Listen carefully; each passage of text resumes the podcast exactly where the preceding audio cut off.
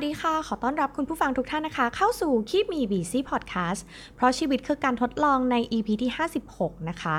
ตอนนี้เนี่ยไม่ว่าจะหันไปทางไหนก็มีแต่คนพูดถึงเรื่อง productivity กันทางนั้นเลยนะคะ เวลาที่เราไม่มี productivity หรือว่าวันไหนที่เรารู้สึกเหนื่อย เรารู้สึกว่าขาดแรงบันดาลใจในการทำงาน มีใครบ้างไหมคะที่รู้สึกว่า รู้สึกผิดอะแล้วก็รู้สึกว่าไม่ดีเลยอะวันนี้ไม่ได้งาน วันนี้ ไม่ได้อะไรที่เป็นประโยชน์กับตัวเองเลย แล้วแถมไม่ได้ตามเป้าหมายที่ตั้งไว้ด้วย เอ็มเชื่อว่าตอนนี้หลาย ๆ คนอะน่าจะรู้สึกแบบเดียวกันก็คือว่า เราอยู่ในยุคที่ไม่ว่าจะหันไปทางไหน ทุกคนก็พูดถึง productivity และเราต้องมี productivity ในทุกๆวัน ในทุกๆเวลาถ้าเป็นไปได้นะคะ แต่จริง ๆ แล้วมันก็ไม่แปลกเลยนะคะ ถ้าคนเราเนี่ยวันไหนเกิดจะไม่มี productivity ขึ้นมา อย่างเอมนะคะ เอมก็เป็นคนหนึ่งที่รู้สึกผิดมากๆ เวลาที่วันไหนเนี่ยเรารู้สึกว่าเราทำงานได้ไม่เต็มประสิทธิภาพของเรา หรือว่าไหนที่เราทำแล้วมันไม่ได้ตามเป้าหมาย หรือว่าตามทัสที่เราวางไว้ จะรู้สึกจิตตกขึ้นมานะคะ ไม่รู้ว่าคุณผู้ฟังของคิปมีบีซี่มีคนไหนที่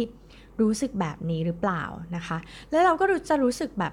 ไม่ดีเลยนะคะ รู้สึกแบบโหยวันนี้ขี้เกียจทำไมวันนี้ถึงเหนื่อยได้ขนาดนี้ เฮ้ยเมื่อวานนี้เรายังเป็นอีกแบบหนึ่งอยู่เลยนะคะ จริงๆแล้วเนี่ยต้องบอกว่าคนเราไม่ใช่เครื่องจักรนะคะ ก็เป็นธรรมดาที่วันนี้เราจะขยัน วันนี้เราจะมีประสิทธิภาพ วันนี้เราจะมี productivity ที่ดีที่สูง แต่มันก็มีบางวันเหมือนกันที่เราแบบ เออเหนื่อยนะคะ เพราะฉะนั้นอันดับแรกต้องเข้าใจก่อนว่าเราคือมนุษย์ นะคะ ไม่ใช่เครื่องจักร อนุญาตให้ตัวเองได้มีเวลาที่ไม่เกิด productivity ได้บ้างนะคะ แต่เราก็อย่าปล่อยเวลาให้มันล่วงเลยไปโดยที่เสียเวลาไปโดยเปล่าประโยชน์นะคะ เอ็มก็เลยไปอ่านเจอในบทความในมีเดียมนะคะ เขาพูดถึงว่า five easy passive activities for creative who don't feel productive นะคะ อันนี้ก็เป็นแรงบันดาลใจที่ให้มาเล่าในวันนี้นะคะ คนเขียนเนี่ยเป็นนักเขียนนะคะ แล้วเขาก็บอกว่าจริง ๆ แล้วมันมี activity ที่แบบเราสามารถทำในวันที่เราเหนื่อยวันที่เราแบบเหนื่อยไม่เกิด productivity ได้นะคะ อันนี้ก็เลย รวบรวมมานะคะทั้งของเขาแล้วก็ความรู้สึกส่วนตัวของเอมนะคะ แล้วก็สิ่งที่เราทำเวลาที่เรารู้สึกว่าเราไม่โฟกัสเราไม่ productive นะคะ อันแรกเลยนะคะ อันนี้จากประสบการณ์ส่วนตัว เวลาที่เรารู้สึกว่าไม่โฟกัสนะคะ โดยเฉพาะเวลาที่ประชุม และโดยเป็นการประชุมแบบออนไลน์นะคะ ทุกคนไม่เห็นหน้าเรานะคะ เพราะตอนนี้ทุกคนเริ่มเป็นแล้วนะคะ ไม่จำเป็นต้องมาเปิดกล้องอะไรกันนะคะ พูด คุยกันด้วยเสียงก็เพียงพอแล้วนะคะ ทีนี้เนี่ยพอเรามันเหมือนเป็น one way communication ไม่มีใครเห็นเรา เราก็ไม่เห็นคนอื่นเนี่ย มันก็เลยจะ lose focus หรือว่าเราถูกเราถูกดึงความสนใจไปด้วยกิจกรรมอื่นๆ รอบๆตัวนะคะ ไม่ว่าจะเป็นโต๊ะทำงาน น้ำกาแฟอะไรที่อยู่ใกล้ๆตัว ทีนี้เนี่ยเวลาที่วันไหนที่เรารู้สึกว่าเราไม่โฟกัสเนี่ยนะคะ เอ็มก็เลือกที่จะจดช็อตโน้ตค่ะ ในประชุม แม้ว่าเรื่องเนี้ยเราอาจจะไม่ไม่ได้เป็นลีดนะคะหรือว่าวันนั้นเนี่ยเราอาจจะไม่ได้มีบทบาทอะไรสำคัญในประชุม แต่ว่าเราเป็นผู้เข้าร่วมนะคะ เราก็จะรู้สึกว่าเฮ้ยถ้าเราไม่โฟกัสแบบนี้เรารู้สึกว่าเราเอาเปรียบคนในห้องประชุมนะคะ เราก็เลยเลือกที่จะช็อตโน้ตประชุมนั้นๆ แล้วก็จดประเด็นสำคัญนะคะ แล้วการที่เขียนลงไปเนี่ยมันทำให้เราโฟกัสมากขึ้น มันเหมือนเอ้ยได้โฟกัสว่า คนนั้นพูดอันนี้คนนี้พูดอันนั้นแล้วประเด็นเป็นยังไง แล้วเราเอาไปต่อยอดยังไงกับงานของเราได้บ้างนะคะ ในบางเซสชันเนี่ยมันก็จะมีที่แบบเฮ้ยมีคนมาแชร์ริ่งนะคะเทรนด์ใหม่ ๆ หรือว่าอะไรใหม่ๆ เทคโนโลยีใหม่ ๆ ที่เกิดขึ้นในอินดัสทรีเราก็จะรู้สึกว่าเฮ้ยน่าตื่นเต้น น่าสนใจ แล้วเราก็เลยแบบอ้าวจดโน้ตซะหน่อยนะคะ แล้วมาดูซิว่าต่อยอดยังไงกับงานของเราได้บ้าง มันก็สร้างความสนุกในการประชุมได้เช่นเดียวกันนะคะ แล้วบางทีมันก็เหนื่อยมากๆ พยายามจดแล้วมันก็ไม่โอเคนะคะ เราอาจจะเปลี่ยนจากการจดเป็น text อาจจะหลายคนอาจจะมีเทคนิค mind map นะคะเอ็มเป็นคนหนึ่งที่ใช้ mind map มาตั้งแต่เด็ก ๆ ตั้งแต่ประถมแล้วนะคะ แล้วก็เราก็รู้สึกว่าการเขียน mind map มันก็ต่อยอดได้ดี ใส่สีซะหน่อยเนี่ยไฮไลท์ซะหน่อยใน iPad นะคะ มันก็เลยทำให้เกิดสีสัน แล้วเราก็จะรู้สึกว่าการประชุมนี้เรามีส่วนร่วมนะคะ แม้ว่าเราอาจจะไม่ได้ออกความเห็นอะไร เราอาจจะเป็นแค่ผู้เข้าร่วมเฉยๆนะคะ แต่ว่าเราก็สามารถสร้างประโยชน์ให้กับตัวเองได้เช่นเดียวกันนะคะ แล้วก็จะบอกว่าหลายคนอาจจะเป็นเหมือนเองก็คือ เวลาที่เราได้ลงมือเขียน ลงมือวาด บางทีเราวาดรูปเนี่ยแต่หูเราฟังเราดันมีสมาธิมากกว่าการที่เรานั่งเฉยๆแล้วฟังเขาซะอีกนะคะ อันนี้ก็ต้องลองดูให้ดีแล้วก็ดูตามกาลเทศะว่าเฮ้ยถ้าเราวาดรูปแล้วมันอาจจะดูไม่ดีเวลาที่เราประชุมกับลูกค้าหรืออะไร แต่ว่าถ้าอย่างเราประชุม virtual อย่างเงี้ยนะคะ อย่างน้อยที่สุดมันก็ดึงความสนใจของเรากลับมาที่ประชุมได้นะคะ ก็น่าจะดีเหมือนกัน อันนี้ก็เป็นเทคนิคส่วนตัวนะคะเผื่อใครเอาไปใช้ อันที่สองนะคะ สัปดาห์นี้ก็เพิ่งค้นพบเช่นเดียวกัน เวลาที่เรารู้สึกว่าไม่ productive นะคะ ให้นึกถึงย้อนกลับไปว่าเมื่อคืนนี้เนี่ย เรานอนเพียงพอหรือเปล่า หรือว่า ในวันก่อนหน้าเราใช้ชีวิตอย่างหักโหมหนักหน่วงไปหรือเปล่านะคะ เมื่อวันอาทิตย์ที่ผ่านมาเนี่ยเอมก็ออกกำลังกายไปนะคะ ออกกำลังกายประมาณ 2 ชั่วโมงครึ่ง ถือว่าเป็นการออกกำลังกายที่ยาวนานและหนักหน่วงมากๆนะคะ วันรุ่งขึ้นนะคะ ก็ระบมไปทั้งตัว ปวดไปหมดนะคะ นั่งก็ปวดนะคะ ยืนก็ปวดทุกอย่างปวดไปหมดแล้วระบมเหมือนแบบโดนซ้อมมาวันนั้นก็รู้สึกว่าโหยไม่มี productive อย่างแรง แต่ว่าเราก็พยายามที่จะแบบ เฮ้ยทำงานตามทาสที่มันได้ แล้วก็ตู้มันจนถึงเราเลิกงานพอดีนะคะ โดยปกติเนี่ยจะเป็นคนที่นอนแล้วแบบเออนอนดึก แล้วก็ตื่นเช้าแต่ไม่เช้ามากนะคะ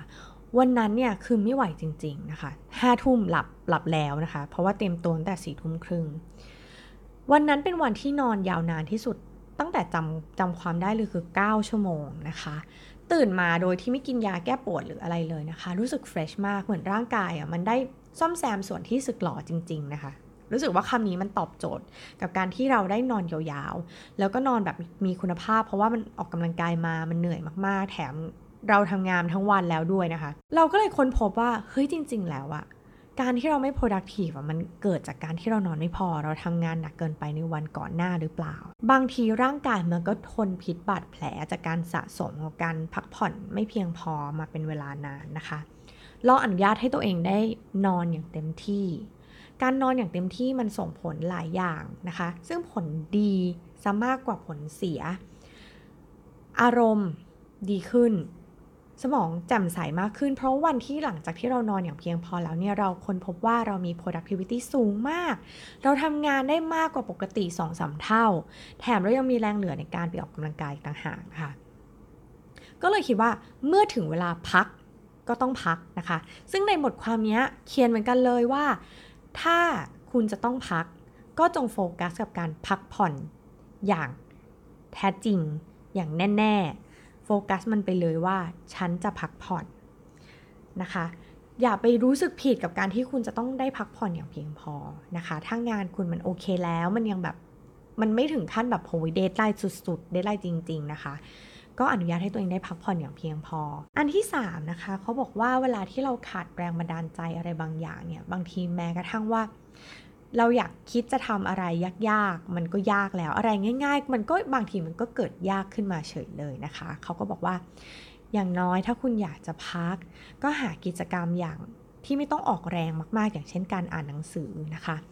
การอ่านหนังสือเนี่ยมันทำให้เกิดความคิดสร้างสารรค์ได้ อย่างน้อยมันก็ยังดีกว่า อย่างน้อยหยิบหนังสือ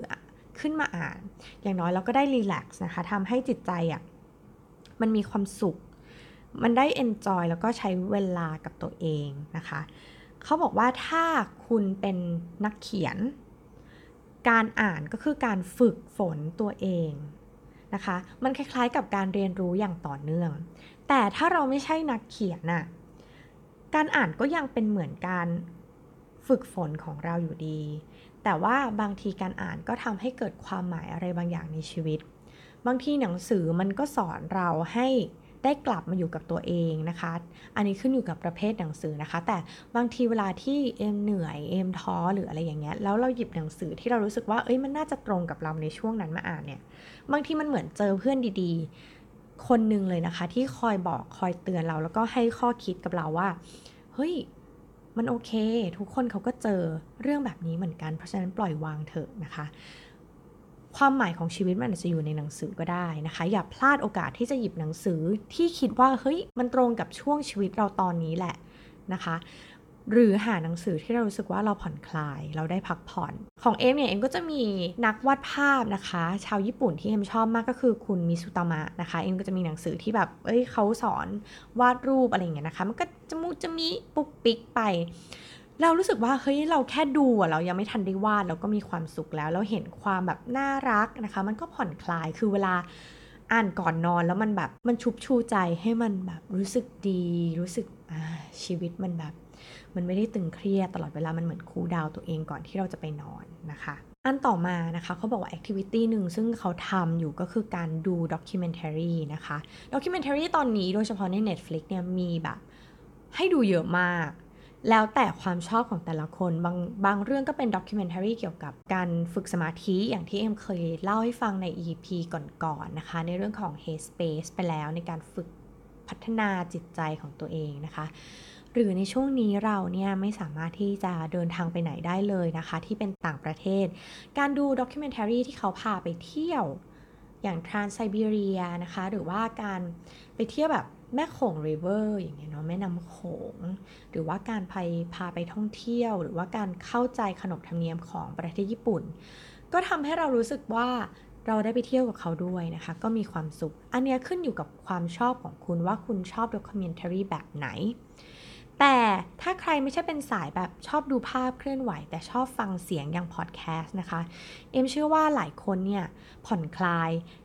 อารมณ์ตัวเองนะคะ หรือว่า เวลาที่ไม่อยากทำอะไรเลยอะอยากฟังเฉยๆอะพอดแคสต์ก็เป็นทางเลือกหนึ่งซึ่งมันดีมากๆนะคะ บางทีเราอาบน้ำบางทีเราอยู่ในรถ บางทีเราแบบเบื่อๆนั่งทำงานคนเดียวเปิดพอดแคสต์ฟังนะคะ ตอนนี้โชคดีมากที่มีพอดแคสต์ดีๆ ที่เราสามารถที่จะเลือกให้มันเหมาะกับตัวเองได้นะคะ แล้วพอดแคสต์บางอันก็เหมาะกับบางช่วงเวลาที่แบบเฮ้ยวันนี้จิตตกมากจะต้องไปฟังพอดแคสต์อันนี้แหละ หรือบางทีเราต้องการความสนุกสนานนะคะ มันก็มีพอดแคสต์ให้เลือกแบบเยอะมากๆ ซึ่งถือว่าเป็นโชคดีนะคะ อันเนี้ยใครที่แบบรู้สึกว่า โอ้ยวันนี้ไม่มี productivity เลยนะคะ อยากจะพักก็อาจจะพักด้วยพอดแคสต์ที่คุณชอบ หรือในระหว่างที่คุณเดินทางคุณอยู่บนรถใต้ดินนะคะ คุณขับรถ ฟังก็ได้ ได้ความรู้ แล้วก็ไม่ต้องอ่านเอง มีคนมาเล่าให้ฟังนะคะ แล้วแต่เรื่องที่เราชอบ อันนี้ก็เจ๋งเหมือนกันนะคะ หรือว่าอันนี้ประสบการณ์ส่วนตัวของเอมก็คือว่าในช่วงช่วงก่อนหน้านี้นะคะ เอมดูแบบซีรีส์เกาหลีนะคือเยอะมากนะคะ เยอะจนถึงจุดอิ่มตัว และเรารู้สึกว่าเราปวดตามากกับการดูซีรีส์เกาหลี เพราะว่าเราฟังไม่รู้เรื่องเราก็ต้องคอยอ่านซับไตเติลใช่ไหมคะเราก็เลยรู้สึกว่าเฮ้ยมันต้องเปลี่ยนประเทศฟังบ้างแล้วล่ะนะคะ ตอนนี้ก็เลยดูซีรีส์ที่เป็นซีรีส์ฝรั่งเพื่อที่กลับมา brush up ภาษาอังกฤษของตัวเอง เพราะว่าหลังๆรู้สึกว่า เอ้ยฟังภาษาอังกฤษนะไม่ค่อยแบบไม่ค่อยรู้เรื่องเหมือนเคยเหมือนก่อน พอกลับมาฟังนะคะ กลับมาดู แล้วก็พูดตามเขาในบางคำรู้สึกว่าชอบสำเนียงคนนี้มากเลย โดยเฉพาะคนที่พูดในสำเนียงอังกฤษอย่างเงี้ยนะคะ เราจะรู้สึกว่ามันมีเสน่ห์มากๆ เราก็เลยไปฝึกตามเขา แล้วก็รู้สึกว่า เอ้ยสำเนียงตัวเองกลับมาแล้ว กลับมาเหมือนเดิม สามารถฟังได้แบบ คล่องเหมือนเดิมแล้วนะคะ อันนี้ก็เหมือนกัน เอ็มมองว่าการที่เราเนี่ยดูซีรีส์แล้วเราได้ฝึกภาษาของตัวเองด้วยนะคะ หลายคนอาจจะดูซีรีส์จีน เพราะว่ากำลังเรียนภาษาจีนกลางอยู่ ก็โอเค หรือบางคนมาทางแบบเรียนภาษาเกาหลีแล้ว ก็โอเคเหมือนกันนะคะ เพียงแต่ว่าเราคิดว่าการดูซีรีส์ของเรามันได้ประโยชน์อะไรมากกว่าการแค่แบบพระเอกดี งานดีนางเอกสวย อะไรอย่างเงี้ยเนาะอันเนี้ยมันถ้าเราได้อะไรจากซีรีส์ที่เราดูเช่นข้อคิดข้อเตือนใจ หรือว่าได้เห็นมุมของการที่เขาเป็นผู้นำในการแบบเฮ้ยในซีรีส์เขาทำตัวแบบนี้แฮะเฮ้ยมันเจ๋งดี เราน่าจะเอามาปรับใช้กับตัวเอง เอ็มคิดว่าอันนี้มันก็กำไรของเราเหมือนกันในฐานะที่เราเป็นผู้ผู้ดูผู้ฟังนะคะ อีกอันหนึ่งซึ่งเห็นด้วยกับคนเขียนบทความนี้นะคะ ก็คือเขาบอกว่าให้ออกไปเดินเล่น มันมีผลการวิจัยนะคะที่บอกว่า creativity เนี่ยจะเพิ่มขึ้นประมาณ 60%กับคนที่แบบเดินมากกว่านั่งนะคะ เวลาที่คุณคิดงานไม่ออกให้ลองออกไปเดินนะคะ ถ้าคุณ work from home อยู่ตอนนี้เดินขึ้นเดินลงบันไดลองดู หรือว่าลองออกไปเดินนอกบ้านนะคะ ใครที่มีพื้นที่บริเวณไปเดินในสวน บางทีเนี่ยการที่เราเดินเนี่ยมันทำให้ จิตใจเรามันผ่อนคลายขึ้น มันเหมือนได้เปลี่ยนสิ่งแวดล้อมจากการที่เรานั่งหน้าจอ แล้วก็ไปเจอพื้นที่สีเขียว ไปเจอเด็กน้อยหน้าบ้าน ไปเจอหมาแมวอะไรอย่างเงี้ยนะคะ มันก็เลยได้เหมือนเปลี่ยนบรรยากาศ หรือว่าถ้าคุณทำงานที่ออฟฟิศ ออฟฟิศไม่มีบริเวณจ้ะ ลองเดินไปซื้อกาแฟ เดินไปเข้าห้องน้ำ เหมือนมันทำให้กระตุ้น ความคิดของเราได้ดีมากกว่าการนั่งจริง ๆนะคะ อันนี้ใครที่ยังไม่เคยลองก็ลองดูนะคะ เวลาที่เองแบบเฮ้ยคิดงานนี้ไม่ออกขอไปเดินคิดต่อเนี่ยนะคะ เราก็มักจะได้อะไรดีๆ กลับมาเสมอ หรือว่าถ้าคุณคิดว่าคุณเป็นคนขี้ลืม คุณก็เรคคอร์ดนะคะ ความคิดของตัวเองตอนที่เดินไปนะคะ เพื่อจะได้ประหยัดเวลาไปด้วย ไม่ต้องจดนะคะ เพราะมันอันตรายเนาะเวลาที่เราเดินไปจดไปมันอาจจะแบบ ไม่ปลอดภัย เราอาจจะเลือกที่จะใช้ voice recorder ในมือถือ ลองเรคคอร์ดความคิดของตัวเองในตอนที่เดินดูนะคะ บางทีมันอาจจะมีความคิดที่ดีอะไรออกมาก็ได้นะคะ อันนี้ก็เป็นคำแนะนำจากบทความซึ่งเองคิดว่า เอ้ย มันโอเคนะ มันดีแล้วก็เราทดลองใช้กับตัวเองแล้วมัน work เหมือนกันนะคะ หรือข้อสุดท้าย เขาบอกว่าถ้าไม่รู้จะทำอะไรแล้วจริง ๆ ก็นั่งแบบนั้นแหละ เขาบอกว่าเวลาที่เรานั่งแบบเบื่อมันจะกระตุ้นความคิดสร้างสรรค์ของเราเหมือนกัน เพราะว่ามนุษย์เราพอมันเกิดความเบื่อขึ้นมา มันจะเกิดความคิดว่า เฮ้ย เราจะทำยังไงให้มันสนุกขึ้นทำให้ชีวิตเรามีชีวิตชีวามากขึ้นทำให้มีแรงบันดาลใจมากขึ้นนะคะ สมองมันจะเริ่มทำงาน แล้วมันก็จะหาหนทางได้เองว่าแบบฉันจะหลุดพ้นจากความเบื่ออย่างนี้ได้ยังไงนะนะคะ ไม่รู้ใครเคยเป็นหรือเปล่านะคะ แต่เอ็มเคยเป็นบางทีแบบ นั่งแบบ นั่งเฉยๆอะ่ะซึ่งโอกาสที่เราจะนั่งเฉยๆแบบไม่ทำอะไรจริง ๆ ไม่จับโทรศัพท์ไม่อะไร มันน้อยมากๆเลยนะคะ ถ้าลองสังเกตตัวเองดู แต่พอเวลาเรานั่งแล้วเนี่ย เราก็จะค้นพบว่า อืมมันเบื่อนะเออมันไม่มีอะไรทำเลยแฮะ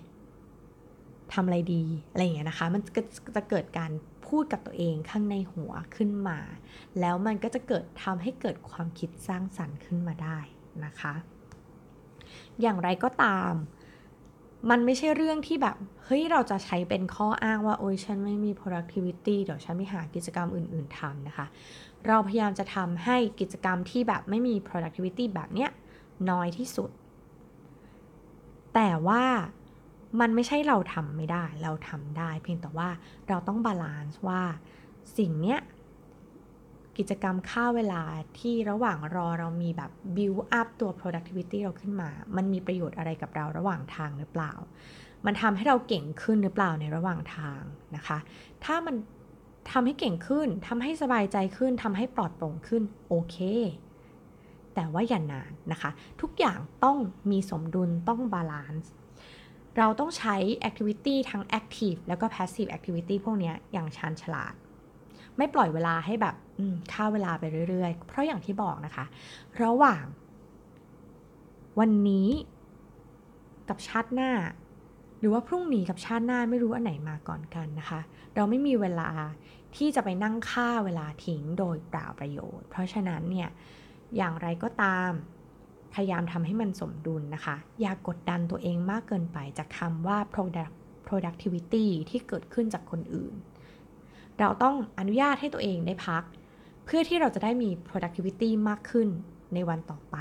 นะคะ อย่างไรก็ตามอย่าลืมพักผ่อนให้เพียงพอ แล้วก็หวังว่าคลิปมี BC EP นี้นะคะ จะเป็นประโยชน์กับคุณผู้ฟัง ไม่มากก็น้อย